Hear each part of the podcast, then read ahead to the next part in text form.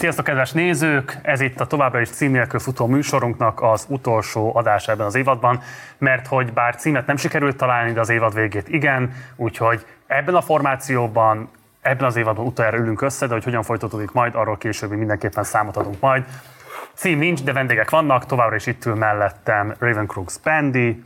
Hello, üdvözöllek titeket én. Bálna, szevasztok. Szia, hello. Jó, um, hát ugye a thumbnail alapján lehet már tudni, hogy mi a mai adásunknak a témája, hogy pontosabban ki az alanya és egyben témája az adásunknak. Hát nyilvánvalóan egy meghatározó alakja a magyar nyilvánosságnak, de különösen a magyar YouTube-nak. Nehezen lehetne elmesélni a magyar YouTube történetét nélküle rengeteg érdekes szempont és sztori pihenhet benne, amit még eddig senki nem bányászott elő, de hát ezeket ő eléggé óvó módon őrzi, és hát a menedzsmentje még nála is óvatosabban őrzi. A legmesszebb, amit eljutottam, az egyik menedzserével való beszélgetés volt. Uh-huh.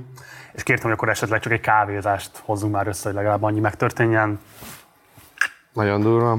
Nem, szóval, szóval ebből a szemben nagyon tartózkodó. Szerintem az a fajta misztikum, ami őt körüllengi, és az a rengeteg változás, ami akár őt, vagy az őt nézőket végigkövette, nem tudom, elvileg 2006 óta tölt fel videókat, de nyilván később lett népszerűbb, meg ismertebb. 2006 a... Ja igen, de mi nem a Youtube-ra, bocs, már igen. Igen, igen. Tehát, hogy, hogy ez, ez a fajta ilyen ö, dolog, ami őt körbeveszi, ez, ez számunkra még mindig egy óriási rejtély. Hogy egészen szerintem addig, ameddig mi nem beszélünk vele, addig csak spekulálni tudunk, hogy valóban mi történhetett, meg mi zajlódhatott le az ő fejében. Mi volt az első Dancsó videó, amit láttatok életetekben? Vagy amire vissza tudtok emlékezni, hogy láttátok életetekben?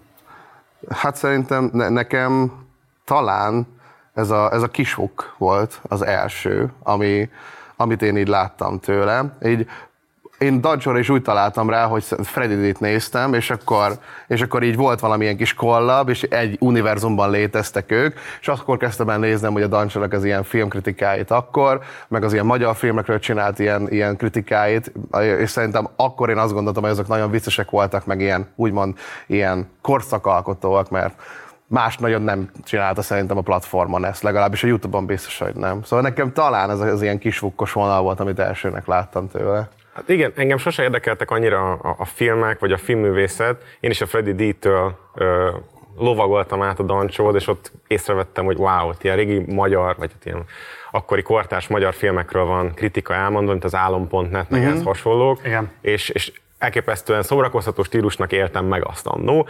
Ma már nyilván visszanézve, hogy itt a webarchívumba turkáltunk, mert ezek a, csator- ezek a csatornán már nem elérhető tartalmak, így azt vettük észre, hogy hát igen, ez nem öregedett Jó, magát igen. olyan gyönyörűen. Ja, igen. Tehát most, amikor ha azt mondom, hogy nézzünk bele a kisfúba, akkor egy apokrif dancsot fogunk látni? Igen. Wow! Ja, ja. Akkor mindenképpen nézzük meg. Manapság mintha a régi rajzfilmek megerőszakolása lenne a divat. A Macskafogó 2 után azonnal kapunk egy book folytatást. A film költségvetése 1,4 milliárd forint, melynek a 16 kötőjel 20%-át a magyar állam állta. A film bevétele 38 millió 496 ezer 230 forint. Szóval mire ment el az adófizető 250 millió forintja? Ahhoz, hogy ezt kiderítsük, tennünk kell egy utazást az epilepszia roham legmélyebb szintjére, amit úgy hívnak. Kisvuk. Félelmetes, kisvuktól mindenki fél. Amit most látsz, az nem egy vázlata a filmnek, ez maga a rajzfilm. Így néz ki. Ez a végleges, 100%-ban befejezett kész animáció. Teljes egészében ez ma korszerű animációs technika. A főcím alatt pedig gyorsan megismerkedünk a steril és élettelen erdő, steril és élettelen lakóival. Ennyire az muzitecém! Persze vannak hibája a rajzfilmnek, de legalább nincs benne egyetlen egy idegesítő, repelő állat sem. A hírneve, ennek a jó, mondjuk ez tényleg, nem amit a Dancsó csinál, de ez a gágyos film, ez tényleg a vizuális bűnözésnek a minősített esetet. Tehát, hogy... Akkor szerintem sokan azt érezték, hogy ő elmondja mindenki véleményét.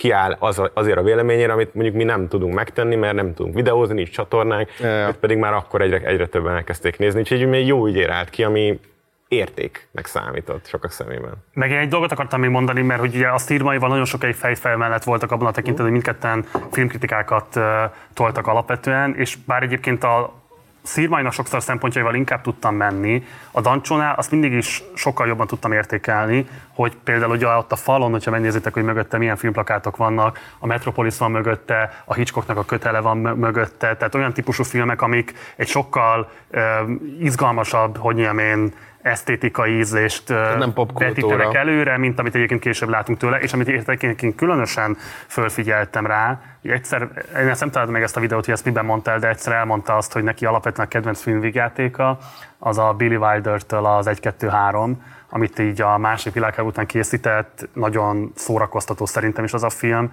meg eleve érdekes, hogy egy ennyire régi filmvégjáték iránt tud valaki lelkesedni, aki ennyire távol van attól a korszaktól. Tehát, hogy sok, sok olyan jelet véltem felfedezni a Dancsónak a működésében, amiről mindig azt gondoltam, hogy, hogy hogyha ez egyszer majd valamilyen adekvátabb formát kap, akkor itt még nagyon izgalmas másod-harmad sokat virágzását mm. láthatjuk, mint majd az ő tartalom előállítási tevékenységének. Um, mi történt?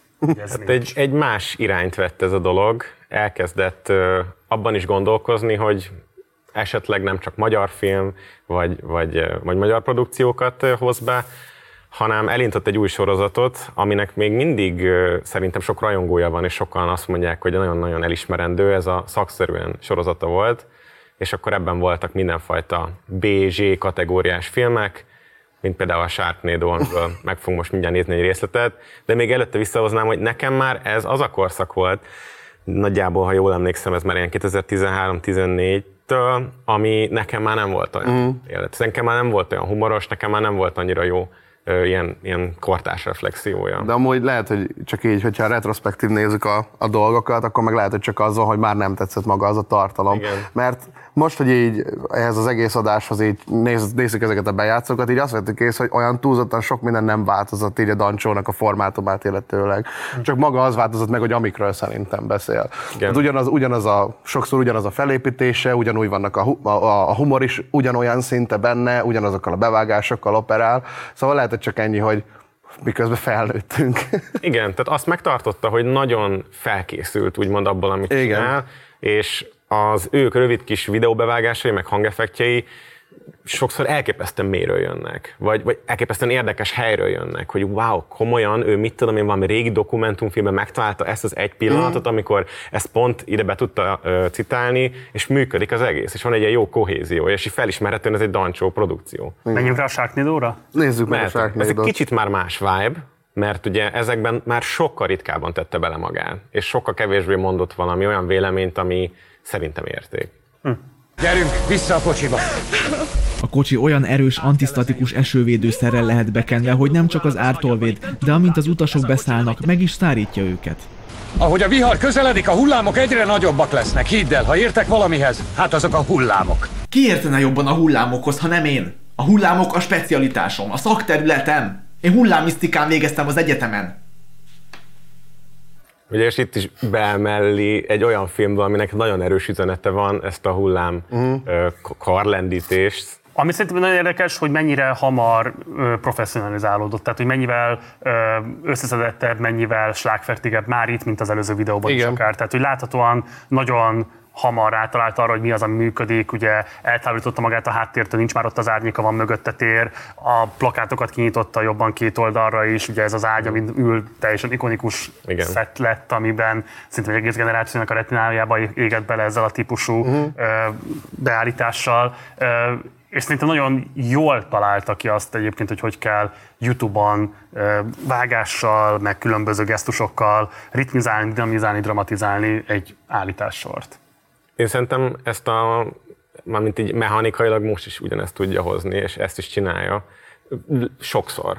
Nem, szerintem nagyon változott. Tehát itt, tehát hogy például ilyen típusú, szerintem pont az az érdekes a Dancsóban, hogy mostanra szerintem úgy beszél, hogy valójában már azt se tudod eldönteni, hogy mikor ironizál és mikor nem. Tehát például amikor a választások utáni videó, kicsit előre szaladok az időben, de a választások utáni videójában ugye voltak állítások, amikről biztos vagyok benne, hogy ő azt szerette volna, hogy csak a közönsége komolyan veszi.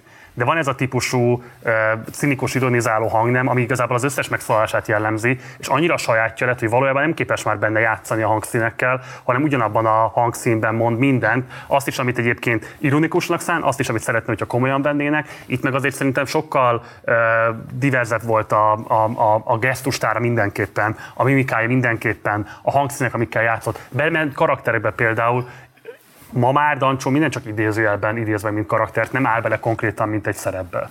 Itt még nem volt meg a fölényeskedő hang, nem az Isten király császár jellegű ilyen magasabb lóról lefelé beszélek, és én vagyok a YouTube vezére, meg akármi. Itt még szerintem jóval ilyen mezeibb videósként viselkedett. Úgyhogy én a mechanikát azt úgy értettem, hogy, hogy ahogyan, amit a Bandi is az előbb elmondott, ahogyan felépíti a videót, ahogyan ő, ő benne szerepel, a karaktere, meg minden, az ugyanúgy mai napig megvan, és lehet, hogy abban van változás. Viszont ez a téma, ami már, mit tudom, én, trash filmek, ami, tehát nyilván ez egy tehát erre nem lehet azt mondani, hogy ez egy ilyen művészeti értéket képvisel, hanem nyilván csak jól néz ki a poszteren, hogy egy tornádobosár, vagy ez egy cápák ömlenek ki. Erről ezt kritizálni, ez már nem olyan, tehát ez a nincs nagy tétje, nincs Ezek a, most sok ember számára ez szórakoztató, hogy ú, de mennyire rossz ez a film. Csak hogyha nyilván ez változik, hogy mondjam, a, a az, hogy hogyan fogadják be az embereket, hogyha megváltozik mondjuk a téma. Tehát, hogyha már nem olyan, nem ilyen, hogy mondjam, ilyen langyos víz témákat vesz elő, mint mondjuk egy rossz film, ami, amivel nem ártasz senkinek, hogyha azt megkritizálod, hanem mondjuk előveszel mondjuk olyan embereket, akik mondjuk nem érdemlik meg esetleg ezeket a dolgokat, amikről úgy is fogunk beszélni, az már kicsit könnyebben megkérdőjelezhető. Mert itt még abszolút szerintem pure szórakoztatás, tehát százszerzalékban. Később meg szintén ez csak talán a témaválasztás miatt lehet az, hogy a tancsanak a karaktere inkább könnyebben megkérdőjelezhető, így morális szinten. Még azt akartam itt mondani, hogy hogy nyilván nem csak Z kategóriát, meg B kategóriát vett elő, hanem akár az Avatarról, vagy a Harry Potter mm. filmekről is megcsinálta ugyanezt, ami nem szinkron paródia volt, mint amit a Radics Peti népszerűsített, hanem ez a szakszerűen, ez a minden jelenetbe úgymond belekötünk, nem tudom ezt más szóval mondani, vagy kikarikírozunk, vagy ilyen vicces módon állítjuk be, és ebbe is egy, szerintem egy új közönség szeretett bele, egy, egy még egyel egy, egy fiatalabb generáció. Igen, de szerintem még ehhez amúgy nagyon fontos az, hogy, hogy ez a fajta ilyen, nem tudom, ez a trash filmeknek az úgymond szeretete, vagy a trash filmeken való úgymond cringelés szerintem nagyon mondhatjuk azt, hogy Dancsónak köszönhető az, a hogy Freddy ennek... D is ott volt ezeknél. Még a Freddy D is a, a vége felé. Igen, igen, igen. A Hát ez a 100 9, forintos, vagy 99 forintos DVD-kkel, és hogy szerintem, hogy ennek itthon lett egy ilyen nagy, nagy úgymond ilyen, ilyen hogy mondjuk kultúrája, az így, az így tökre nekik köszönhető szerintem. igen. Hogy ezt így úgymond normalizálták, meg, meg így, meg így nem, nem rossz dolog az, hogy bizony rossz filmeket nézel, és nem az van, hogy így, jaj, én csak művészfilmeket nézek, vagy bármi ilyesmi. Mikor lehet tenni a Dancsónak a mainstreamizálódását? Tehát mikor indul el az a folyamat, hogy ő a magyar YouTube első számú kreátora lesz? Lehet, hogy érdekes módon akkor tájt, amikor egyszer elkezd a tévében is szerepelni. És egy kicsit még nem, nagyobb. De az, az viszonylag korán történt, a viaszatos. Igen, igen, igen, de szerintem az dolog. már inkább ennek a lefelőzésére tett kísérlet. Lehet, lehet. Nehéz, szerintem ez az a korszak, én 2015-ig ez megtörtént. Még a, az ő arculatváltása, image-váltása előtt szerintem megtörtént, hogy ő az egyik legnépszerűbb csatorna. Nekem teljesen furcsa volt az, ahol egy időben én ahogy abszolút nem is nagyon követtem úgymond magyar YouTube-ot, és hogy ezeket a csatornákat én annó, ugye én egy szintre helyeztem akár a Freddy D, meg a, meg a, meg a Dancsó, hogy én nem gondoltam azt, hogy az egyik népszerűbb, mint mondjuk a másik. Hm. És hogy azt, azt gondoltam csak, hogy nagyon úgymond relatíve sok ember követi őket, viszont amikor mondjuk visszatértem ebbe az egész ilyen magyar YouTube nézési dologba, akkor én meglepődtem azon, hogy a Dancsó mekkorát ment például. Tehát nekem, nekem abszolút egy ilyen érdekes felismerés volt az, hogy a Dancsóból tényleg úgymond egy tényező lett a platformon, hogy annyira kinőtte magát ebből a kis szobából, hogy rengeteg ember követi őt, és hogy szinte a platform első számú videósa lett. Tehát ez nekem egy ilyen nagyon meglepő pillanat volt. Na jó, akkor nézzük meg ezt a viaszatos kitérőjét. és Net nézzük, Huszár Ami. Net Huszár címen Igen. futott valóban, és akkor nézzük meg, hogy mennyiben volt ez korszakhatár. Úgy hallottam, hogy énektanárhoz is beiratkoztál. Úgy éreztem, hogy ha már ennyien hallgatják a zenéinket, akkor egy kicsit jó lenne összeszedni magamat, hogy ne az a leges leghamisabb hang legyen, hanem egy, csak egy kicsit hamis hang legyen. És akkor úgy gondoljuk, hogy a mi paródiáink oda már tökéletesen elég. És mit gondoltál, menny- mennyit fejlődtél az utóbbi időben? Szerintem elég sokat, és egyébként megérezték a kommentekben is, úgyhogy úgy tűnik hallható a, a változás. Én is kihallottam a változást, sőt, van is róla egy összeállításom. Na, nézzük. Úgyhogy nézzük meg, hogy az utóbbi években mennyit fejlődött a hangod. Ugye jó, ugye jó, mikor elvisz a fénylő hó,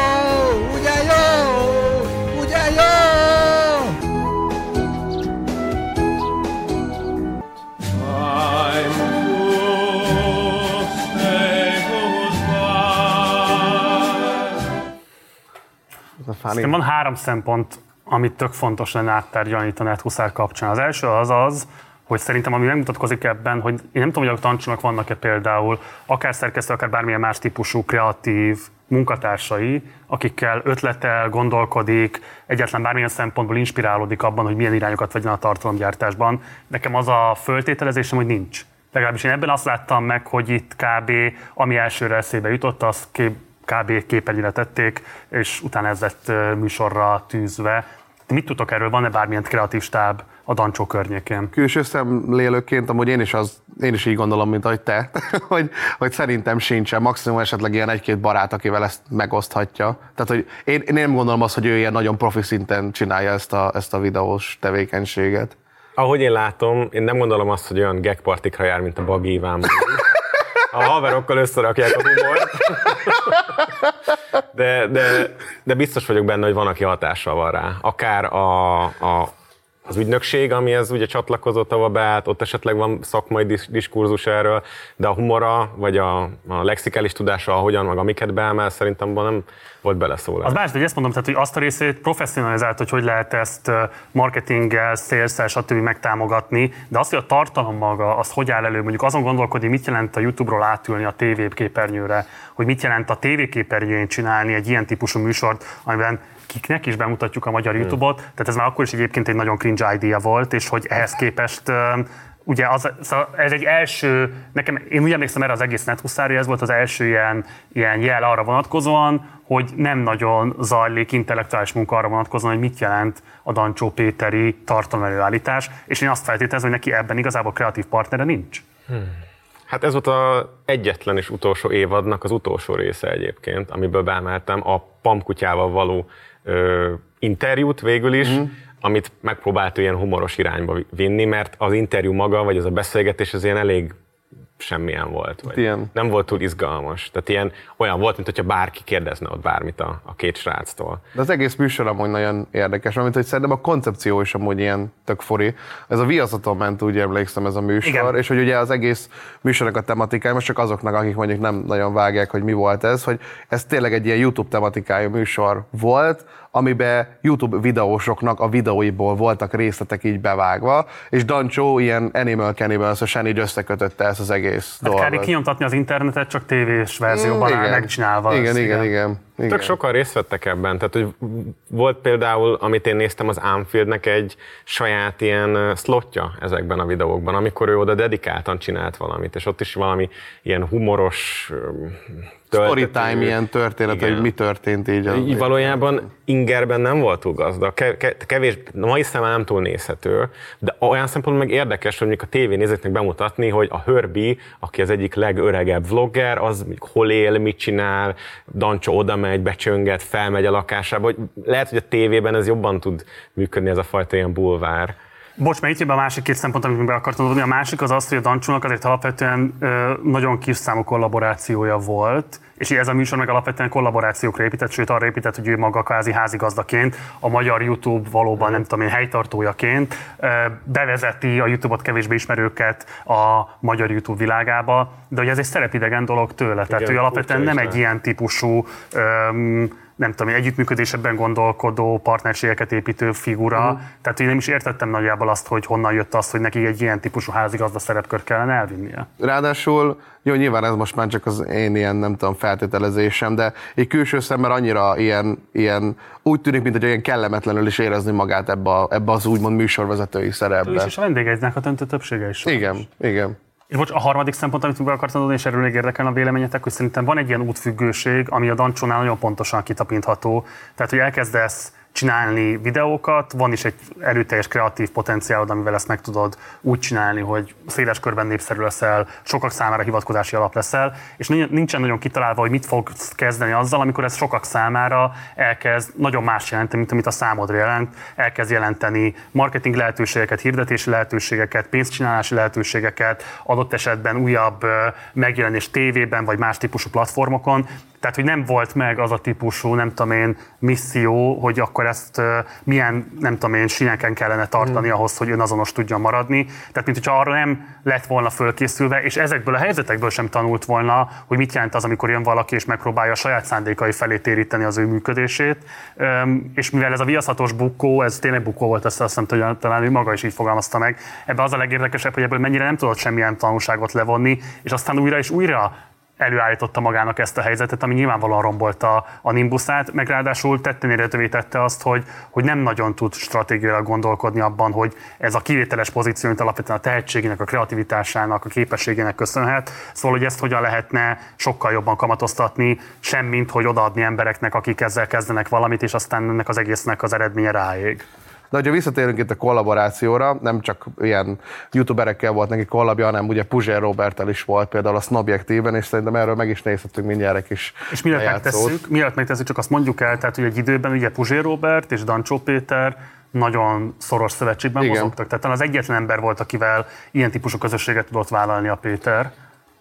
Ja. Közös, film, tehát közös filmelemzéseik voltak, volt talán egy filmklubjuk is, ha jól mondom, én legalábbis emlékszem, hogy voltak ilyen típusú rendezvények, amiket szerveztek, és valóban, amikor futott a Snobjektív először még a Hír TV-n, akkor még el is hívta oda magához Puzsér Robert. Igen, ráadásul még Dancsó még a Buzsérnak a főpolgármesteri választásban is amúgy segített egy kicsit. Ilyen, ilyen fake beef-fel, ilyen contentet csináltak amúgy belőle. Viszont az az érdekes, hogy most már azt a Dancsó Pétert fogjuk látni, aki imidzset váltott, brandet épít, sok szponzor lehetősége van, és már úgy ment be ebbe a műsorba, ahol magát is megköveti, és magáról is úgy szatirikusan, ironikusan beszél. Úgyhogy ezt fogjuk most megnézni. A negyedik helyen álló videoblog elkövetője a magyar nyelvű YouTube legnagyobb elszalasztott esélye. Negyedik Videománia. Az alkoholtól úgy tűnt, hogy ötletnek lesz ez jó mára Nem értem, mit keres rajtam hosszúkat és tetkó Most gameplay lesz, egy verekedős, a gallérom ettől meredezős Szeretek a széllel szembe egyenesen járni. ezt imádja Csillám Láver 2001 Barbie Látszik is a számokon, hogy Magyarország a városom Igen, látszik is a számokon, hogy Magyarország a városom Az arcomon nem bőr van, dancsicskák, nem bőr van Na ez az az ember, akiről még én sem tudok jót mondani. Tehát régen ez az ember, ahogy ismerjük, ez egy tehetséges valaki volt. Ez egy, ez egy autentikus művész volt, amikor még nem nézte senki. És aztán egyszerűen eljött egy pont, amikor eladta magát a nézettségért, eladta magát a kattintásokért, most már csak bohóckodik a kamera előtt, és most már eladta magát a tévének is. Hát igen, szóval itt már valami merőben más látunk. Szerintem azért is, mert itt már elkezdett az internetes videókkal, influencerekkel, youtuberekkel külfölddel foglalkozni. De itt is annyira nehéz most ezt megmondani, hogy ennek a gagnek amúgy mi volt a, a célja itt a Snobjektíven belül, hogy most erre komolyan próbáltak erről beszélni, vagy csak ironizálni akartak ezzel, hogy pont a dancsót emelik be ebbe a... Ugye mi is volt ennek a műsornak a, a, a címe, hogy a... Én tudom, hogy maga a Snobjektíven belül ez a tíz ilyen legpusztítóbb videoblogger a, Igen, igen, a magyar platform, vagy a Youtube-on, és hogy nehéz itt is eldönteni, hogy most ezt komolyan beszéltek erről, vagy sem, vagy ez csak egy gag volt most így. Hát nem, szerintem itt jelez ez valamit, amit tök fontos lenne pont a Dancsó kapcsán szerintem így kihangsúlyozni. Ugye, hogy van egy ilyen nagyon perverz vonása szerintem az ilyen késő, kapitalis, a késő kapitalizmusnak, amikor így a különböző nyilvánosságban betöltött szerepeket nézzük, hogy ugye a Dancsó kázi ironizál azzal, hogy ő hogyan termékesítődött, és az a helyzet, hogy ezt csak ideig óráig lehet ilyen eltartással kezelni, és hogy valójában pont azzá válik, amit még itt próbál nagy idézőjelben távolságtartóan kezelni, de hogy ezt nem tudod igazából fönntarthatóan csinálni. Kb. ugyanaz, mint a, mint a Kajdi Cilla, aki ugye berobban egy ilyen influencer kritikusként, és most arra gyakorlatilag ugyanazokat a mechanizmusokat ö, másolja le, és generálja újra, mint amiknek a kritikusaként föllépett. És itt ugye Dancsó Péternél pont ugyanezt látjuk. Tehát, hogy attól, hogy ott vagy ezekben a kényszerekben, hogy, hogy, hogy, hogy nem csak tartalmat állítasz elő, hanem azokat a tartalmakat monetizálni kell, azokban különböző egyéb, nem tudom én, a, a, a, a ruházati termékek, a különböző szponzorációs együttműködések, stb. stb. stb. Tehát előáll egy ilyen típusú pénztermelői kényszer, aminek meg kell felelned, abban nem tudsz autentikus maradni, és nem tudod megőrizni ezt a típusú autonómiádat, hogy akkor te ezzel az egésszel tartasz egyfajta uh, ironikus távolságot, és közben tudod jelezni azt, hogy te valójában nem az vagy, mert azzá válsz, nem tudsz nem azzá válni. Csak hogy erre még sincsen úgymond egy ilyen feloldás. Tehát, hogy az ember Nincs, csak nem így, lehet feloldani. Igen, tehát, hogy, hogy így, most, hogy így beszélnek róla, így ironizálva, attól függetlenül még nem lesz kevésbé igaz. Ez az Persze, egész dolog. abszolút. Nekem a, a legfurcsább pillanat, vagy gondolat, vagy mondat ebben az egészben az volt, hogy régebben, amikor még nem nézte őt senki, így mm. referál magára. De- És én nekem ez mindig érdekes volt, hogy hogyha ő abban marad, amivel ugye népszerű lett, azzal foglalkozna mai napig, akkor nem tartana most itt, De bocs, itt ugye arra a kritikára reagál, amit vele szemben szoktak megfogalmazni, mert hogy ezt egy kicsit átugrottuk, de erről még beszéljünk, hogy ugye 2015-17 környékén indul meg ez az első ilyen ellenhullám a Dancsóval szemben, tehát a korábbi rajongói elkezdik azokat a kritikákat megfogalmazni, amiket ő itt próbál ironikusan magára venni, egy kis cica mm, fülekkel a fején. Igen. Ti ezt mikor érzékeltétek először, hogy van egy ilyen típusú ellenhullám? Ez ugyanakkor szerintem. Igen. Tehát, hogy ugyan 2016 környékén ez már állandósult. Heti két-három ilyen videó volt, amiben most éppen a, a Team Tennek volt ez az ilyen paródiája. Csak a hogyha- Jake, Jake Paulnak a vagy, tintenje. igen, igen. És hogyha valamit úgy parodizálsz, hogy közben nem tudom, kicsit mint ugyanaz. ez a pamkutyás, hogy így, Igen. ez, ez, ez mindig szar. Tehát, hogy akkor most mi, mit értékeljek rajta? Igen, láttam az eredetit, van róla véleményem. Láttam ezt. Az Irigy Hónagymirigy is sokszor emlegetve van, mint az ilyen kínos paródiáknak a ugye, megteremtő honosítója, de ugyanakkor azt szerintem még az mindig egy, egy, egy, egy fokkal tovább megy, zeneileg legalább, vagy művészileg, mert ők, mert ők zenész ember. Én ezt, én már voltam koncerten, jó, persze, Ah, lehet, hogy ez mesélj. más. Egy ilyen Mikor? valami falunap, vagy valami ehhez hasonló, ahol laktam régen, és akkor ott volt irigy valami. Nem, Sose láttam őket, hallgassuk, és akkor már szerintem bőven, bőven voltak 50 évesek is. És akkor nem koncertmentem a falunapra, ahol fölléptek, azért az más. Ja, de, de, azt hittem, hogy fizettél. Az azért. valakinek az jó, koncert. de hogy ők zenészek. Hát jó, de azt hittem, hogy fizetett azért, hogy De értem. Értsd a különbséget, ők zenészek. Ha tudod, veszük mellé, ők nem, nem zenész emberek, Igen. nem zeneileg képzettek, és érezhető a produkcióban ez a fajta hiányosságuk. Attól még lehet rajta nevetni, meg, meg lehet, lehetnek jó gegek benne, meg, meg jó mondatok, meg jó kritika, de például amikor a Dancsó próbálkozott ilyen zenei produkciókkal, ezek egyre furcsábbak lettek szerintem. Egyre inkább, ma már csak azt látjuk ezekben, hogy ez az önkifejezése. Ez a valódi ő, hogy ilyen abstrakt, ilyen, ilyen avantgárd módon nyilvánul meg zeneileg. Még szerintem ez jó, mert egyedi legalább. Egyedi, igen. Csak nem lehet mond, nem feltétlenül mondhatod azt rá, hogy ó, ez szuper, mármint, hogy jó is a De hogy ebben meg nem a mainstreamet követi. De Igen. minden másban meg, meg azokra a dolgokra megy rá. Igen, igen. Le, a legtöbb ö, tematikája az mindig, és el fogunk mindjárt oda jutni, hogy vagy a, az alja mainstream, vagy a teteje mainstream. Bulvártrás. Most készül erre az adásra, megnéztem újra ezt a szubjektív adást kettőjük között a Puzsérral, és engem az döbbentett meg a legjobban, hogy valójában mennyire nincsen semmi fajta párbeszéd közöttük. Tehát, hogy konkrétan egyikük sem reagál igazából a Elég másikra. Nem azt lehet látni, hogy két ö, digitális tartalmelőállító, két nem tudom, közéleti kritikus komolyan veszi azt a lehetőséget, hogy most akkor kitárgyalják a magyar YouTube problémáit, hanem még a Robert próbál valamilyen szinten földobni ilyen, ilyen, ilyen tartalmi kritikákat, de a Dancsó ebből a szempontból kb. pont ugyanezzel az attitűddel képviselteti magát az összes videós kapcsán. Őszinte véleményt senkiről nem mond, őszinte érdeklődés senkinek a munkája iránt nem tanúsít, és hogy valójában tényleg csak arra megy az egész ki, hogy hogyan lehet mindig egy ironikus gesztussal, mindig egy színikus gesztussal idézőjelbe tenni mindent, és, és, és igazából ezt a Robert sem tudja megtörni nála. Talán nem is próbálkozik meg azzal, hogy ezt megtörje nála. Szerintem kifejezetten nyomasztó látni azt, hogy tehát nyilván két, hogy mondjam én, a világot kritikus szemmel szemlélő ember, két ö, tehetséges ember, két egyedi világlátással rendelkező ember valahogy nem képes arra, hogy, hogy, hogy olyan típusú szempontokat hozzon be, amik miatt a nézők azt érezhetnék, hogy tényleg akkor nem tudom, ezek alapján én is máshogy tudom majd szemlélni a továbbiakban a magyar YouTube-ot. Tehát, hogy, hogy, hogy, hogy, és ez 2017, tehát ez hat évvel ezelőtt volt, és itt már masszívan ez a típusú attitűd jellemzi a Dancsónak a működését. Hát meg amúgy ebben az időben van azért már bőven lehetett mondjuk kritikát megfogalmazni szerintem a platform működésével kapcsolatban, mert itt már, itt már azért bejöttek tényleg a cégek, itt már bejöttek a partner cégek, itt már elkezdték ugye felkarolni azokat a, a mit tudom én, autentikus tartalomgyártókat, akik mondjuk otthon a saját szobájukba elkezdték csinálni, és aztán csináltak belőlük ilyen, nem tudom, ilyen pénzcsapokat, szóval lehetett volna nyilván kritikával élni, de ilyen kis ironizálással el lehet venni mindennek az élét. És ezt tudom, miért érdekes, egy kicsit előreugorva az időben, hogy amikor most volt ez a Forbes influencer Mhm. lista, akkor szerintem az a videója az 10 per 10, tehát abban Mhm. én nem nagyon látok kivetni való tartalmi szempontból. Szerintem vicces is akár erről. volt. Szerintem vicces is volt. És szerintem egyébként eredeti is volt sok szempontból, de ami a legfontosabb, hogy tényleg olyan szempontokat hozott be, amiket így kb. senki más, és azért alapvetően sajnos mégiscsak az mozgatta ezt, ő maga mondja ki a videó legelején, hogy ma is személyes értettsége, Igen. ő Mhm. azt feltételezi, hogy vagy hát egyébként eléggé megalapozottan feltételezi, legalábbis az ő narratívája alapján nekem ez igazoltnak tűnik, hogy lemondott egy szimlafotózást, és emiatt az influencer lista utolsó helyére tették.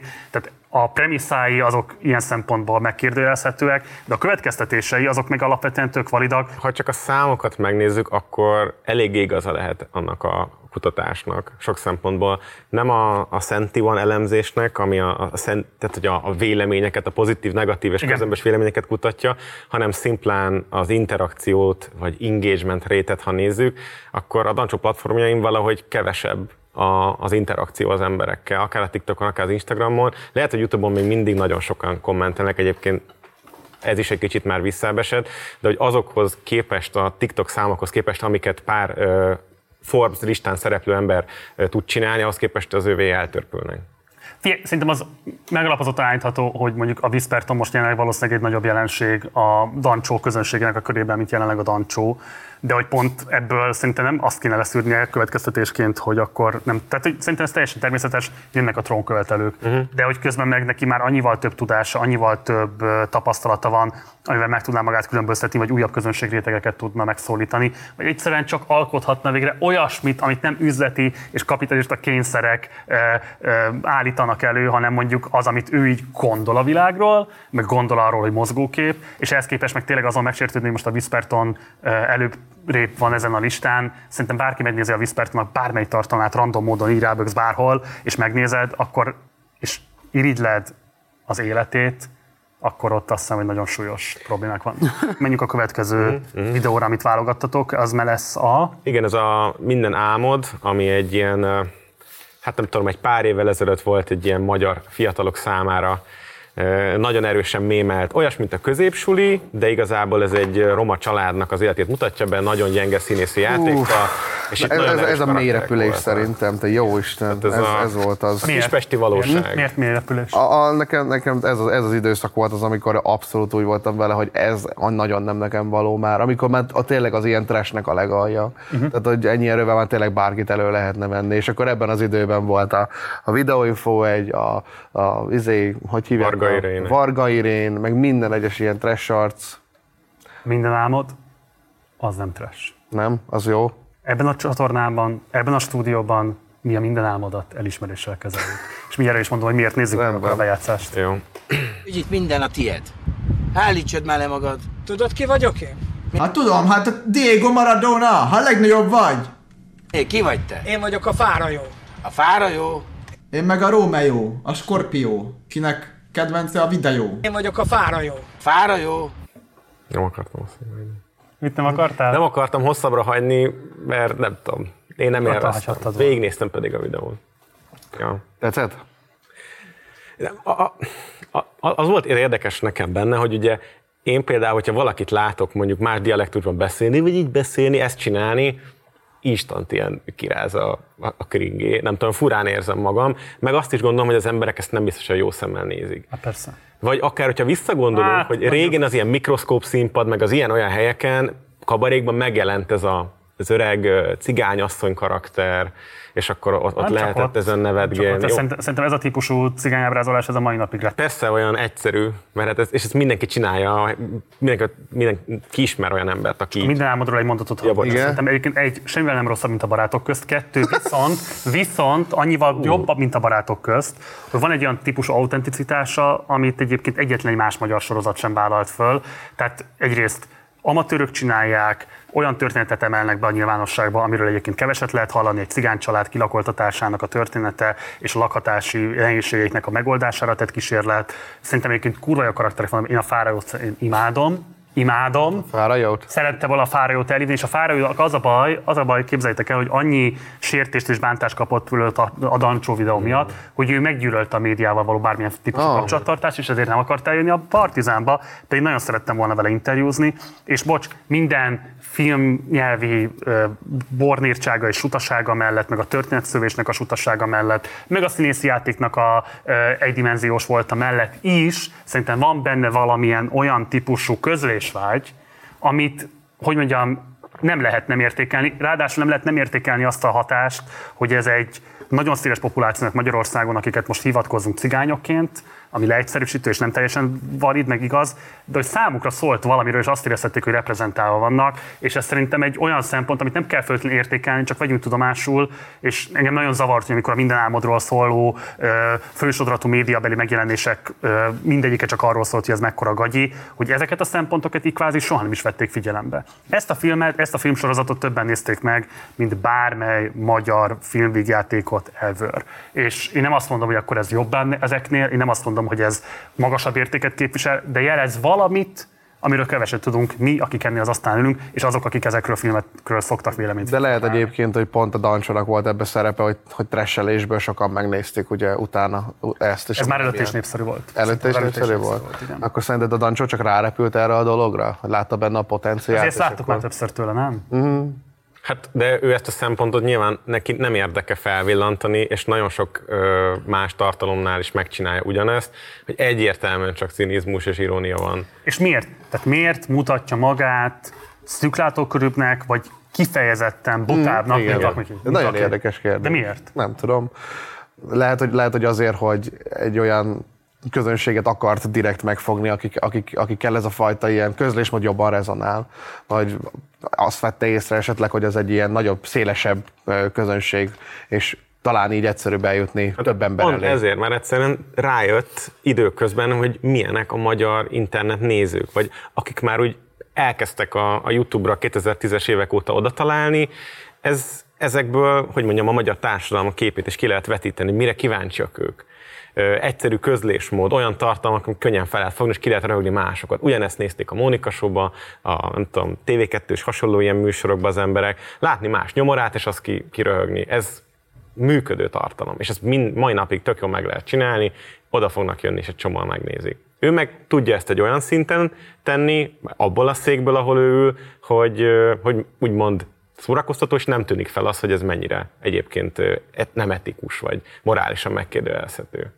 Ugye ő mindig is apolitikus volt, de szerintetek van ebben fokozatváltás ezen a korszak alatt, amit most az előbb próbáltunk fölidézni? E- Ezen korszak alatt biztos nem. Szerintem újonnan van az, hogy így elkezdett jobban így elkezdte jobban felvállalni talán azt, hogy, hogy ő hogy áll az ilyen politikai dolgokhoz. Ja, a választások után. Hát, aha.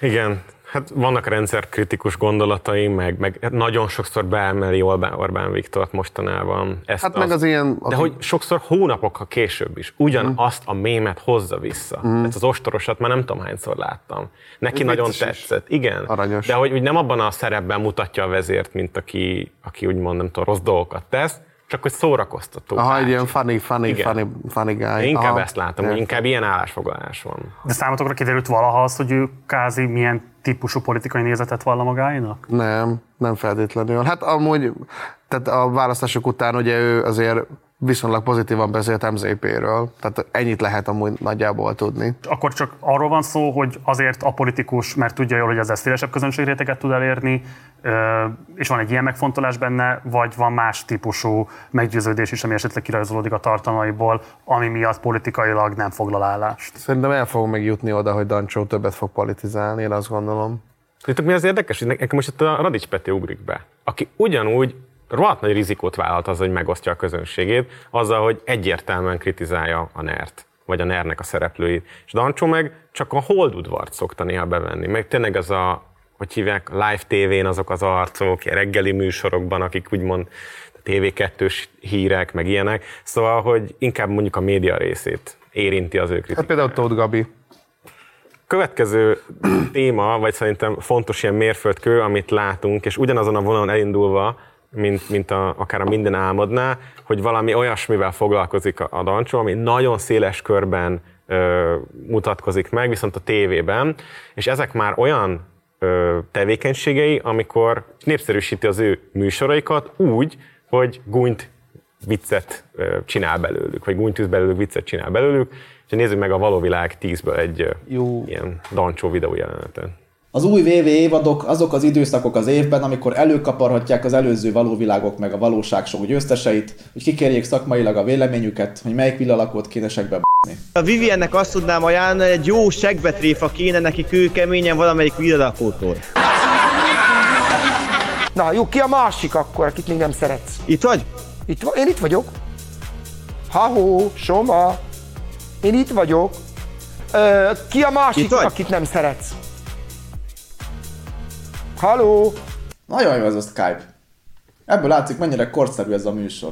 Esetleg még fel lehetett volna venni a kapcsolatot MSN Messengeren, vagy faxon. Egyébként ez is egy ilyen késő kapitalizmus sajátosság, hogy mostanra a kapitalizmus azt is megtanulta, hogy hogyan lehet a vele szemben megfogalmazott kritikát gyakorlatilag a saját maga működésének a részévé tenni. De ugyanazért nézik a való világot a tévében, mint amire a dancsot az Nem interneten. nézik egyébként, tehát ilyen nem tudom. Mindegy, de ugyanazt az tévében- élményt kapod meg. Ott is az emberek nyilván, aki oda bemegy, és ott vár ettől valamit, és ott veszekszik a többivel, nem tudom, valami feladat kapcsán, vagy bebasztva óbégat, akkor azt az, azt az élményt ott az ember megkapja a realityben. A Dancsóton megkapja zanzásítva 10 percben hetente. Igen. Ugyanazt az élményt. De ráadásul ugye ez még nem is csak a, tehát ez nem a fő való világot mutatta itt be, hanem ez a, ez RTL-nek valamelyik ilyen, műsora, igen. igen, ez ilyen off-brand valamelyik RTL 10 Ez a csatornán. belevaló világból. Igen, a belevaló világ. Ez, uff, én amikor ezt én láttam, pont, akkor én is pont Dancsónál láttam ezt, én el sem akartam hinni, hogy ilyet leadnak a tévébe. Hogy Ja, a, na, ennél, ennél különbet is leadnak. de szerintem én meg már azt gondolom, hogy Marci, hogy ez már az a szint, amit már paradizálisabb lehet, mert már annyira Hát de nem, szélsőséges. hát nem, de hogy, hogy ugye az a kérdés, hogy mi a kritika tárgya, mert itt nem az a kritika tárgya, hogy milyen vezetői döntések juttatnak el egy csatornát oda, hogy ezt tűzze a műsorára. Tehát, hogy hogyan lehetséges az, hogy közben érted az RTL klubot, azt a nem tudom milyen típusú felvilágosult és liberális értékek mazai védelmezőinek gondoljuk a erre szemben, hát. miközben ilyen és ehhez hasonló műsorok mennek le. Tehát, hogy teljesen ellentmondásban van a műsor politika ilyen szempontból, és ezt nagyon kevesen teszik szóvá. Puzsé Robert mondjuk az egyik azoknak, akik ezt megteszik, és mondjuk ilyen típusú kritikát én nem láttam a Dancsótól, én azt a típusú kritikát láttam, hogy hát mennyire hülye a győzike, meg a Soma mennyire fölkészületlen, meg hát a Sky kapcsolat is tényleg alkalmatlan arra, hogy egy műsort összerakjanak. Tehát, ezek a típu, tehát ez a kritikának a látszata. De az a típusú kritika, hogy, hogy, hogy, hogy így basszátok meg, hogyan lehetséges azt, hogy eljutok odáig, hogy ezt így műsorra teszitek. És ráadásul ugye ez tényleg nagyon perverz logika, mert az RTL szempontjában, az RTL perspektívájában meg különösen hasznos a Dancsó abban az, ért, abban az értelemben, hogy nekik nagyon kell az, hogy emberek fölháborodjanak ezen a műsoron, nekik nagyon kell az, hogy emberek gyűlöljék a való világot, Igen. mert igazából szeretni már nem lehet, meg pozitívan viszonyulni hozzá, de a gyűlölet is éppen elég erős érzés ahhoz, hogy beszéljenek róla, oda kapcsoljanak, adott esetben belenézzenek, adott esetben pörgessék az algoritmust, és hogyha a Dancsó képes arra, hogy legyártsa nekik a felháborodást széles körben, akkor ők valójában legalább a szar tudják addig kenegetni, hogy végül tényleg mindenki csak arról beszél, hogy hát ez itt egy szar. Igen. A Dancsó pedig hát nem rajta nevetünk sose, ő csak egy montást összerak abból, amin az emberek amúgy is cringe-elnek, nevetnek, igen. és ő beleugrik néha a videóba, hogy egy picit kizökkentsen. Igen. Ez tényleg pont, pont egy ilyen pár évvel ezelőtt gondoltam pont ezt Dancsóról, hogy ő igazából egy montázs videós, hogy ő csak ott van, hogy így összefogja ezeket az ilyen dolgokat, de igazából sok minden nem ad amúgy hozzá a kommentárjával, hanem csak izé van egy ilyen, egy ilyen egyperces valami, kis montázs, és akkor utána meg mondja azt, hogy hú, ez most izé, most vicceset mondok én, haha, és akkor jön a következő ilyen egyperces montás. De volt egy ilyen, ilyen Igen, vagy, vagy leutánoz, Igen. Vagy, vagy tehát reflektál egy mondatba, vagy egy akcentus leutánoz. Igen, és akkor megy a következő ilyen egyperces blokk. E- Ez az időszak szerintem pont ez volt. Tehát hiányzik a végéről az, hogy, hogy ő neki lett volna bármi hozzáadott üzenete ehhez, meg nyilván nem tudjuk meg, hogy ő elítéli ezt, Uh-huh. nyilván elítéli, hát hogy ne ítélni, hát ez rossz, de hogy nem sosem mondati ki, csak ritkán egy-egy ilyen videójában. És ez elég sok műsornál volt itt a Igen. közelmúltban. Mivel ültetek még, mi a következő? Hát eljutottunk odáig az ő biográfiájában, amikor már tényleg úgy hivatkozik magára, mint az internet császára, nagyon magaslóról beszél, sok olyan videója van, amiben szerintem kifejezetten irritálóan viselkedik, eszik közben, nagyon flagma, túl laza, tényleg, mint hogy egy trónban ülne, és elővett egy indexes videót, amikor ö, egy, milyen udvarhely? Mire normális index? Igen, igen, igen. A, szakából. nem, almás füzítő, almás füzítői 14 éves srác készítettek egy riportot, ahol ő elmondta, hogy milyen, milyen dolgokat vé- vélt felfedezni, milyen dolgok miatt szólt akár az önkormányzatnak, vagy másoknak, bemutatta a saját kis életét, meg érdeklődését, és akkor Dancsó ezt így elővette egyszer csak, és csinált belőle egy elég gúnyos hangvételű videót, amire az egész internet felháborodott, úgyhogy most ebből nézzünk meg egy rövid részleten. Szolgálati közlemény. Sajnos a forgatáson még nem tudtuk, hogy nem használhatjuk ezt a bejátszó részletet abból a videóból, amelyben Dancsó Péter kifigurázta a fiatal almás fizetői diákot. A Special Effects Media affiliate jogtulajdonosként a Videománia nevében letiltotta a videórészlet felhasználását a YouTube-on, nem csak a bevételszerzésre vonatkozóan, hanem teljesen. A beszélgetésben zavaró lehet, hogy a következőkben egy olyan tartalomra fog reagálni Marci, Bandi és Bálna, amit nem tudunk nektek megmutatni, de talán ez így önmagában is sokat mondó. Ajánljuk megtekintésre benszülött Bálna reakció videóját pár évvel ezelőttről az ominózus Dancsó videó kapcsán, link a leírásban. Adásunkat folytatjuk. A Dancsónak a védelme két dolgot akarok elmondani. Az egyik az az, hogy szerintem nagyon könnyű belemerevedni a saját nagyságot, ráadásul nagyon ö, erős érdekek is mozgatják azt, hogy a Dancsó belemervedjen a saját nagyságába. Tehát én nem nagyon hiszem, tehát érted, ők az ő környezete, vagy az ő, nem tudom, vállalkozása és üzletileg abban érdekelt, hogy ő az internet császáraként mutassa saját magát. És hogyha ráadásul ezt valamelyes gondolatod is magadról, hiszen miért ne gondolhatná, olyan feliratkozó száma van, ami talán még egy-két embernek van Magyarországról. Másrészt pedig az van, hogy körülötted üzletileg mindenki abban érdekelt, hogy így lásson téged, akkor szerintem oda nagyon-nagyon komoly önismeret, meg nagyon-nagyon komoly, hogy mondjam én, reflektáltság kell, hogy ennek ellen tudj tartani. Nem biztos, hogy én erre alkalmas lennék, sőt, azt gondolom, hogy valószínűleg nem lennék alkalmas, tehát hogy szerintem ez, mindenki, ez, ez a típusú gépszín mindenkit el tud kapni. Szerintem amúgy az a kérdés Dancsónál kapcsolatban, hogy most ez egy persona, vagy egy ilyen személyiségtorzulás? Én azt érzem, hogy hogy en, tehát én ennek nem láttam szükségét, például, hogy egy ilyen videóban mulattassa a nézőit. Én annól reagáltam rá egyből, mert nagyon felült az egész dolog, amikor élőben láttam, és így micsoda? Hát ez, mert hogy annyira fölöslegesnek éreztem ezt. Ezt, hogy ezzel humorizálni. Én bántónak éreztem, hogy engem bántott, és tök sokan felszólaltak közöttük a, a Tanuló Magam csatorna, Puzsér Robert, meg rengeteg más csatorna is kitette erről véleményt. Mindenki egyértelműen a Dancsó Péter utára adta, hogy szerintük ez nem volt egy okos döntés, hogy, hogy ebből, a, ebből a videóból csinált viccet, vagy ebből a srácból. Utána a Dancsó Péter levette a videót, és a közösségi tabján, meg az Instagramon is leközölte, hogy van benne igazság, és úgy gondolja, hogy most akkor a videót levesz, és akkor tegyünk pontot a végére. Majd egy hónap múlva visszatette a videót, és már senki nem foglalkozott. Na, szerintem ez a baj. Tehát én ezért tudok rá igazából elítélőleg gondolni, mert szerintem az, hogy aki egyébként vélemények gyártásából él, és az a feladata, hogy véleményeket alkosson, folytatólagosan a világ eseményeiről, az egy annyira kiégető tevékenység, erről többször beszéltünk már itt a csatornán, meg szerintem mi hármasban is beszéltünk már erről. Tehát, hogy az egy, az egy szükségszerűen aránytalan igénybevétele az ember személyiségének, intellektusának, stb. stb. stb. Tehát, hogy neked mindenről kell véleménye rendelkezned, ráadásul keresned kell azt, hogy mik a legnincsebb vélemények, tehát mik azok a vélemények, amelyek csak nálad jelennek meg, más nem rendelkezik vele. Ilyen azért nagyon ritkán van, tehát valljuk be, hogy nagyon kevés dologról gondolunk annyira egyedi dolgokat, hogy az tényleg azt gondoljuk, hogy senki máshoz nem jut az eszébe, és nyilván ilyen szempontból lecsapni erre a gyerekre az egy kockázatos vállalás, de hogy közben meg abból a szempontból, hogy neki véleményeket kell gyártania, és botrányt kell okoznia, illetve másokat is vélemény megfogalmazására kell ingerelnie, abból a szempontból még érthető is akár. Szerintem azt, hogy belefut egy ilyen hibába, ez elnézhető, azt, hogy utána korrigálja, és egyébként mégis visszateszi, az szerintem nagyon problémás, meg nagyon szomorú. De ehhez képest aztán már később elkezdett megint egy másik utat bejárni, vagy megint visszavenni, és, és talán egy picit a bulvártól is, és el, és szerintem a mai dancsőig jutunk el most ebben a pillanatban, ahol már e, egészen más dolgok működtetik szerintem ezt a csatornát, a, ugyan abba a kategóriába tudjuk őt sorolni, mint amiben akár mi is beletagozódunk, véleményvideó, akármilyen témáról, ami internetes tartalom, YouTube-os tartalom, és tehát én nem érzem, hogy különb lenne attól, amit mondjuk a jó van ez ígyben látunk, vagy, más helyeken.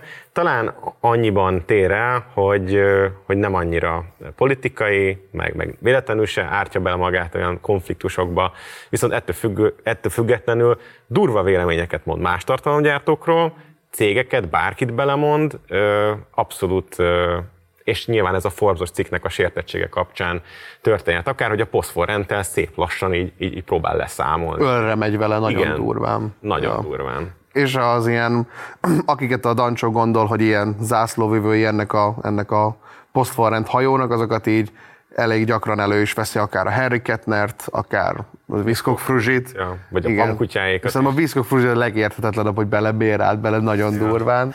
De amivel tudna változtatni a Dancsó, pláne az ő ö, képességeivel, tudásával, tapasztalataival, eléréssel, stb. stb. stb. Nem az, hogy rámutat ezeknek a botrány mi voltára, hanem hogyha kitalálja azt, hogy rendben van, de akkor hogyan kellene valójában videót gyártani, vagy milyen típusú tartalmelőállítás lenne ennek a kritikája, vagy az antitézise. Hm. És ebben kázi tényleg semmilyen eredménye nincs, addig jut csak el, hogy a szájára veszi őket és élcelődik rajtuk. Igen. Mm, fel fel lehet, hogy jobban nem nyitja ki ezt a dolgot. Jogos kritika, de igazából mi se teszünk sokkal többet, mert nem is nagyon tudjuk, hogy mi, mik az eszközeink. Nyilván lehet alternatívát mutatni, számunkra értékesebbnek vélt tartalommal, vagy, vagy véleményeket megosztani, de hogyha látjuk, hogy ez nem működik úgy, a piac nem többet, annyira mert beszélünk szereti. ezekkel az emberekkel, akik ezeknek a része. Hogy nem csak egy oldalon, hogy elmondjuk, hogy ez rossz, hanem nyitunk azok felé, az emberek felé, akik mondjuk a részei ennek. Jó, az én különleges, hogy most van egy mondjuk egy podcast formátumunk, ahol ezt megtehetjük, más is előállhatna ilyenne, hogyha Doncsónak lenne egy podcastja, amiben az ő vendégével beszélget, biztos vagyok benne, hogy ezt kurva sokan megnéznék. Hát ő mégse választ ilyen. És ez egy nagyon egyszerű dolog lenne. Hát az is egyszerű dolog lenne, vagy az is egyszerű dolog lenne, hogyha saját magáról mesélni abban a keretezésben, hogy rendben van, akkor te például hogyan küzdesz meg ezekkel a típusú üzleti, marketing és egyéb kihívásokkal, vagy egyáltalán te milyen válaszokat adtál rá a múltban, és ezekről mit gondolsz a mai napon? Tehát az, hogy ő úgy beszél erről a dologról, mint hogy ő kívül állna ezen az üzleti mezőn, és kívülről mutogat rá, és ócsárolja a benne szereplőket, az teljesen fals pozíció, hiszen ő maga ugyanúgy része ennek, még akkor is, hogyha nem megy el a posztforrentes rendezvényekre, és ezeken a fotófalak előtt nem fotóztatja magát szarrá. Ugyanúgy benne van, ugyanúgy termékesítődött, termékesítődött ő maga is, ő éppen nem a, nem tudom én, Martinnak a reklámarca, hanem az Unikumnak, szóval, és lehet azt mondani, hogy a Harry Kettner az egyébként kvázi minden létező italt reklámoz, amit elétolnak, de hogy egyébként rendben van, te meg az Unikumnak vagy ilyen szempontból Hát ő, ő, reklámarca. az, Tehát, e- ő az etikusságot kérdőjelezi meg, hogyha egyiket csinálod, akkor a másikat ne csináld közben, mert valahogy ez így szerintem benne ragadt. Ez egy, régen egy működő dolog volt, az emberek elvárták azt, hogyha te mit tudom, Samsung nagykövet vagy, akkor ha lejár a szerződésed, akkor más, ne az iPhone-oddal villogjál. Tehát, hogy így az emberek lássák azt, hogy te, neked van egy ilyen márka hűséged, vagy ilyen szempontból egy konzisztenciát, hogy figyelsz ezekre a dolgokra, és ő meg azt hozza fel vádként, akár Viszkok vagy, vagy Harry Kettnerrel kapcsolatban is, hogy hát hogy lehet ezt így egyszerre több dolgot nem szerethetsz. Igen, de ez a minden. típusú moralizáló kritika meg szerintem alapvetően baromság, mert leginkább arról kéne beszélni, hogy egyáltalán minek van szükség arra, hogy ezek az emberek, akik alapvetően kreatív tartalom előállítással foglalkoznak, azok reklámhordozók legyenek. És tök mindegy, hogy egyszerre hat termék reklámhordozója vagy, vagy egy terméknek vagy a reklámhordozó, és abban hűséges vagy, hanem alapvetően az a kérdés, hogy ha mondjuk tíz évvel ezelőtt megkérdezzük, hogy Dancsó Péter mit akar csinálni, akkor valószínűleg nem úgy képzelte el a pályafutását, hogy unikumos üvegekkel fog áldogálni. Világos. És lehet azt mondani, hogy rendben van tíz évvel ezelőtt, én is más dolgokat gondoltam saját magamról, de abban biztos vagyok, hogy sem most, sem a későbbiekben soha nem vágytam arra, hogy érted, nem tudom, milyen termékeknek a e, plakátarca legyek, és szerintem ezzel a Dancsó Péter is így volt. És nézzük meg viszont az utolsó videót, amivel készültetek, és aztán összegezzük azt, hogy mit gondolunk Dancsó Péterről. Igen. Sziasztok, én Kringelek vagyok, és most megnézzük, hogy mi folyik a nagyvilágban. Ne tekergessétek a kamerát jobbra-balra, figyeljetek ide. Köszönöm szépen. Többen is elküldtétek nekem ezt az új Henry Kettneres Martinis anyagot.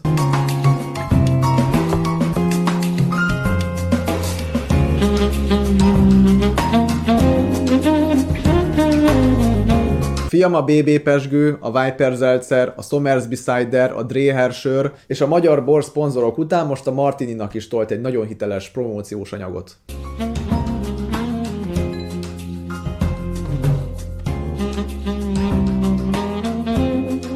A videóban azt láthatjuk, hogy Henry privát szakszikoncit tart a szűk baráti körének.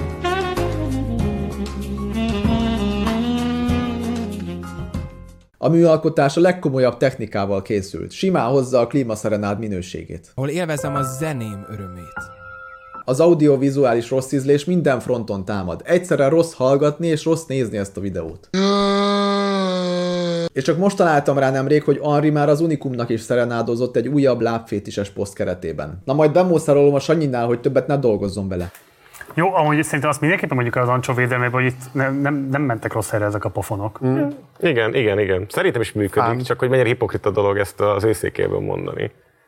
De mondjuk azt lehet, de bocs, akkor, mert, és akkor az előzőhöz visszakapcsolódva, tehát hogy lehet azt mondani, hogy ő mondjuk elindított egy bizonyos folyamatot, aminek ő maga is részben elősegítője, részben áldozata volt, és most már látja azt, hogy mások egyébként ebben mennyivel gátlástalanabbul teszik meg a tétjeiket, és ez lehet, hogy őt zavarja. Tehát ezt el tudom képzelni, csak valahogy tényleg az a típusú olyan reflexió hiányzik, hogy de te ennek a része vagy, lehet, hogy nem ilyen formában, lehet, hogy nem ennyire gátlástalanul, lehet, hogy nem ennyire szemérmetlenül, de te magad is valójában csak a termékesített tartalom előállításból tudtál népszerűséget, feliratkozó számot, és így tovább magad alá. De ez az ő, hogy mondjam, az a transzparenciának a hiánya, hogy ő magáról soha nem beszél. Tehát, hogy nincs olyan, amikor ő, ő, róla tudnánk bármit is, hogy ő mit gondol ezekről a dolgokról. Nincs egy ilyen interjú, nincs egy semmi igazából, ahol meg lehetne tudni azt, hogy ő magáról amúgy mit gondol. Csak ezt tudjuk meg, hogy ő a Henry Kettnerről mit gondol. Hát ne- nekem az az érdekesebben, hogy ő a, a hitelességet hozza fel, hogy ugye mennyire kredibilis az, aki ennyiféle alkoholt iszik, ezzel neke, tehát szerintem ezzel nincs semmi fura, hogy valaki ennyifélét iszik, de egyébként meg azt, hogy valaki ilyeneket posztol, vagy ez, ilyen hirdetéseket vállal el, tökéletesen beépült már a magyar köztudatba is, vagy a, vagy a kultúrába, hogy ez így, ezzel semmi különöset nem látunk, vélünk felfedezni, hogy mindenki, aki már elér tízezer követőt az Instán, kenőcsöket, krémeket, ilyen-olyan dolgokat mutogat, és ezek között ott van Harry Kettner. Én, én azt látom, hogy inkább ez van, mint sem az, hogy itt autentikusságra kell törekedni, meg itt nem kell elvállalni semmit, meg éhen kell halni. Hát ebből. azt mondod, hogy valójában tehát nem a jelenséget kritizálja, hanem a Harry Kettnert. Igen, tehát hogy ő, őt akarja valahogy jól pofonverni, és akkor talál erre egy ilyen érvet. Amelyik mondom még egyszer, szerintem igazolt, tehát ezek a típusú indulatok igazoltak a Harry Kettnerre szemben, de hogy valójában nem látni azt, hogy itt van egy nagyobb mechanizmus, aminek ő maga is a része, az furcsa. De ott, ott is nem tudom, hogy miért akad be neki ennyire Harry Kettner őszintén. Hát, Gondolom azért, mert sokszor elő lehetett őt venni mindenfajta ilyen béna döntése miatt, meg a poszforentnek ő egy olyan. Tehát, hogy olyan szinten élvezi ezeket a javakat, hogy nem szolgál rá, pedig a Dancsó is kaphatna ebből sokkal többet, de mégse őt választják a szponzorok, mégse ő van kitolva a briefbe, mert hát ő nem poszforrentes. Dancsó Péter a YouTube királya még, vagy pedig egy bukott király próbálja még a királyságát tartani az egykori szép időkre hivatkozva. Én azt gondolom, hogy jöttek más királyok, vagy más trónkövetelők, és ő nem mindig a megfelelő döntéshozva vívja meg ezeket a csatákat. Én azt gondolom, hogy ha ő saját magára koncentrálna, és valamit önmagából fejezne ki, vagy, vagy egy, egy, egy fokkal szintet lépne, és nem a 17 éveseknek próbálna tartalmat gyártani, hanem felszökkenne a saját szintjére, én azt gondolom, hogy elindhatna egy, egy nagyon pozitív folyamatot, egy egészséges folyamatot az ő csatornáján is. Szerintem, hogyha az egész ilyen ark, arkot nézzük, amit itt a Dancsó bejárt, most az egy jóval egészségesebb, amit csinál, mint egy pár évvel ezelőtt, de már közel nem annyira népszerű szerintem, mint, mint amennyire volt mondjuk abban az időben, amikor mi azt mondtuk, hogy ez nem annyira jó. Biztos vagyok benne, hogy lesz még megint paradigmaváltás, meg Igen? Persze, biztos Milyen vagyok irányba benne. szerinted? Én, én azt gondolom, hogy jobban rá fog menni még a közéletre ő. Mert hogy most ilyen nagyon ilyen szárnybontogatásokat az ember így lát, így bele-bele kóstol az ilyen nerközeli, neres dolgokba, így viccelődik ezekkel, és azt gondolom, hogy ezt valószínűleg jobban ki fogja bontani. Vagy akár tényleg az ilyen, még inkább az ilyen véleményközpontú videókat. Milyen érdekes lenne, hogyha ilyen pottyond is vonalra menne mm-hmm. rá, nem? Igen. Ja. Ön meglepő lenne, de hogy nem tudom, hogy ezt élőben is le tudná tolni azt a sót, mondjuk, mint az Edina, de hogyha abba az irányba menne át, akkor szerintem nagyon sok minden pólus változna itt a Youtube-on. Hát de nem az van, hogy ez a pozíció neki kinézhetett volna, azt nem tudjuk, hogy van hozzá tehetsége, de a pozíció az kinézhetett volna neki, de mióta az Edina ezt betöltötte, most azért ez már egy veszett fejszény lenne a számára. Szerintem nincs, nincs, olyan, nincs olyan szerep, amit ne lehetne, ne, ne tölthetne be több ember is. Igen. Annyira nagy igény van szerintem erre, hogy az emberek megmondják azt, hogy mit kell gondolni. És akkor záró kérdés, szerintetek mi a legnagyobb hatása Dancsó Péternek a magyar YouTube-ra? Az ilyen trash dolgoknak az ilyen nagyon, szerintem ez a legnagyobb hatása. Az így trash mainstream, mainstreamizálása. Szerintem ez a legnagyobb hatása, és nem feltétlenül gondolom túlzottan pozitívnak. Hát jó, ez egy kemény végszó. Mindenesetre köszönöm szépen, hogy itt voltatok most is, meg köszönöm szépen az együttműködést az elmúlt évadban. Nyilván fogjuk folytatni, hogy milyen formában az még majd eldől, de ahogy mondtam a cím nélküli adásunkban, ebben a formában, ebben az évadban utoljára ültünk össze. Nagyon köszi Bálna, nagyon köszi Bandi. Én köszönöm. És köszi nektek a figyelmet, hogyha tetszett mindaz, amit láttatok, hallottatok, akkor mindenképpen egy lájkkal jutalmazatok bennünket, hogyha nem tetszett, akkor mindenképpen a dislike-ot is nyomjatok meg, de mellé pedig írjátok meg kommentben, hogy mi az, amivel nem értettetek egyet, vagy mi az, ami nem tetszett adott esetben. Ha pedig van pozitív visszajelzés, persze annak is örülünk, de a kritikus kommenteknek nagyon nagy hívei vagyunk, és örülünk neki, hogy ilyen szempontból is eh, kiváltunk bennetek valamilyen fajta reflexiót. Köszi szépen az eddigi követést, ugyanúgy Bálna, mint Band irányába, tehát ezeket a csatornákat is mindenképpen kövessétek, és persze, hogy iratkozzatok fel a Partizánra. Munkatársaim nevében köszönöm szépen a megtisztelő figyelmeteket, én Gulyás Márton voltam, ciao.